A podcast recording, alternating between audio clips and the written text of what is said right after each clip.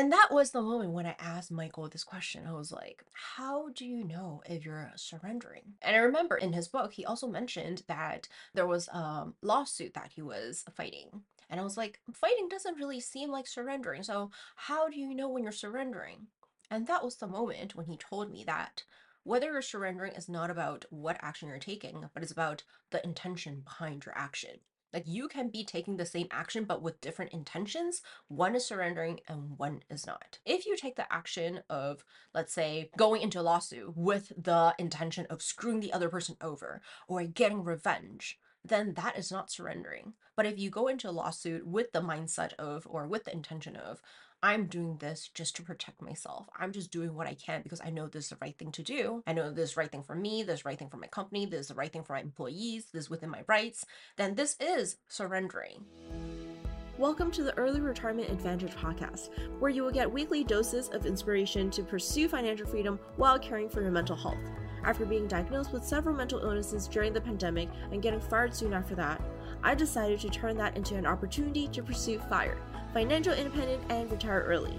If you're ready to kickstart your financial freedom journey while taking care of your mental health, you've come to the right place. You will learn the mindset and strategies to retire early from anything that no longer serves you.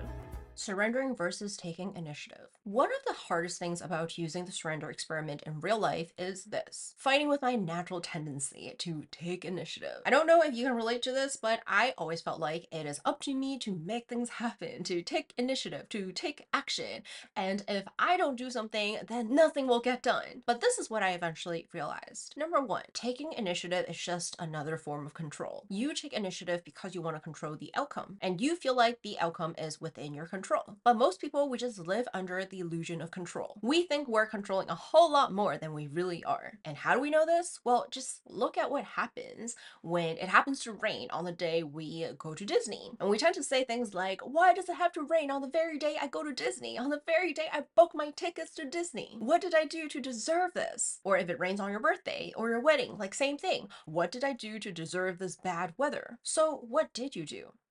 Nothing. You don't control the weather. The weather also doesn't give a frick if it's your Disney day or if it's your birthday or if it's your wedding day. The weather just does its thing, just like how you just mind your own business and the weather is not your business. It is not within your control. It is what it is. So let's take it a notch deeper and trigger warning. Sexual assault as much as we're told that it is not our fault, how many of us still feel a sense of guilt and shame when it actually happens? How many people play back that moment over and over again in our minds, trying to find traces of what you could have done to prevent this from happening?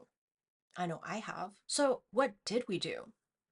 Nothing. We don't control other people's actions. And other people also don't care about who we are, what we do, what we wear, our feelings, our rights, and our false sense of control. They decided to commit a crime. They took the action of committing a crime. It is what it is we don't control it. And number two, surrendering does not mean do nothing. I think I used to think of surrendering as you just like go with the flow and you just like let it go and you just like put up with things and you just like let things happen to you without reacting, without responding, and just letting things be. But that's not actually surrendering. So when thing happened during my month long trip to Gainesville when I was doing the surrender experiment in real life. I accidentally booked a nightmare Airbnb and there was just like problem after problem. I popped my tire on the property, there was plumbing issues, and there was poop water coming out of the drain of my shower, and there was also no water for a couple days. There was heavy iron in water. The Airbnb host wouldn't fix it and even blame shifted and said I was responsible for the plumbing issues and she asked me to pay for it. After all that, I also also came into this dilemma. I'm like, should I continue surrendering, aka putting up with it and not doing anything with it? Or should I tell Airbnb what is happening and open up an investigation because I don't feel like it's right. I paid money to live in a, you know, decent living condition and this is not a livable condition. There's like no water, there's like plumbing issues, and it's also a hostile environment because the host tries to frame me and make me pay for her plumber. And that was the moment when I asked Michael this question. I was like, how do you know if you're surrendering? And I remember in his book, he also mentioned that there was a lawsuit that he was fighting and I was like, fighting doesn't really seem like surrendering. So, how do you know when you're surrendering? And that was the moment when he told me that Whether you're surrendering is not about what action you're taking, but it's about the intention behind your action. Like you can be taking the same action, but with different intentions. One is surrendering and one is not. If you take the action of, let's say, going into a lawsuit with the intention of screwing the other person over or getting revenge, then that is not surrendering. But if you go into a lawsuit with the mindset of, or with the intention of, I'm doing this just to protect myself. I'm just doing what I can because I know this is the right thing to do. I know this is the right thing for me, this is the right thing for my company, this is the right thing for my employees, this is within my rights.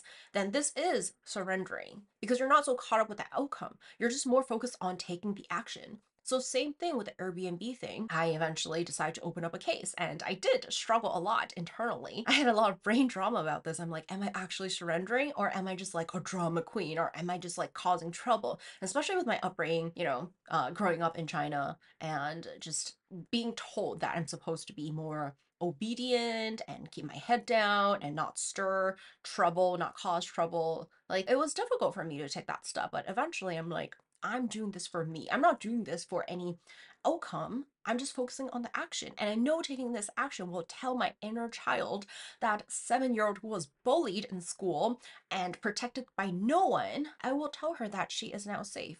She is not protected. I am now 28 years old and I have the ability to stand up for her. And she doesn't have to get bullied no more.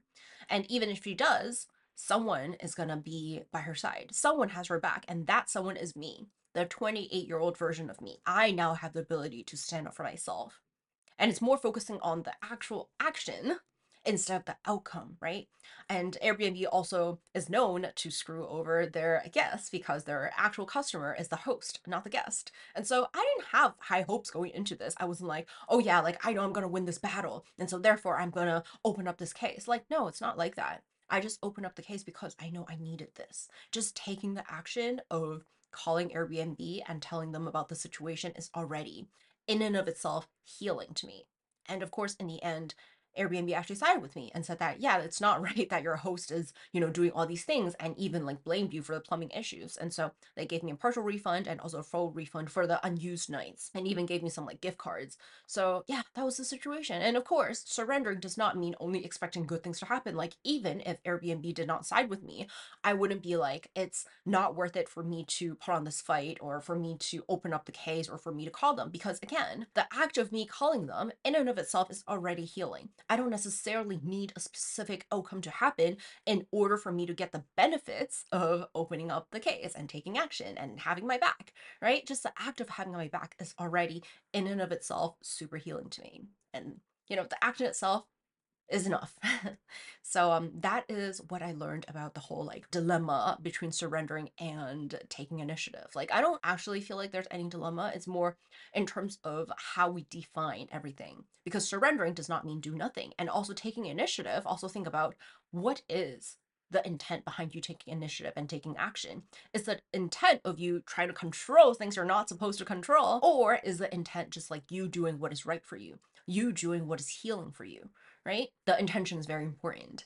It's not just about looking at the action itself, but it's more about looking at the intent behind your action. And that defines whether or not you're actually practicing surrendering. Thank you so much for tuning in, and I'll see you in my next episode.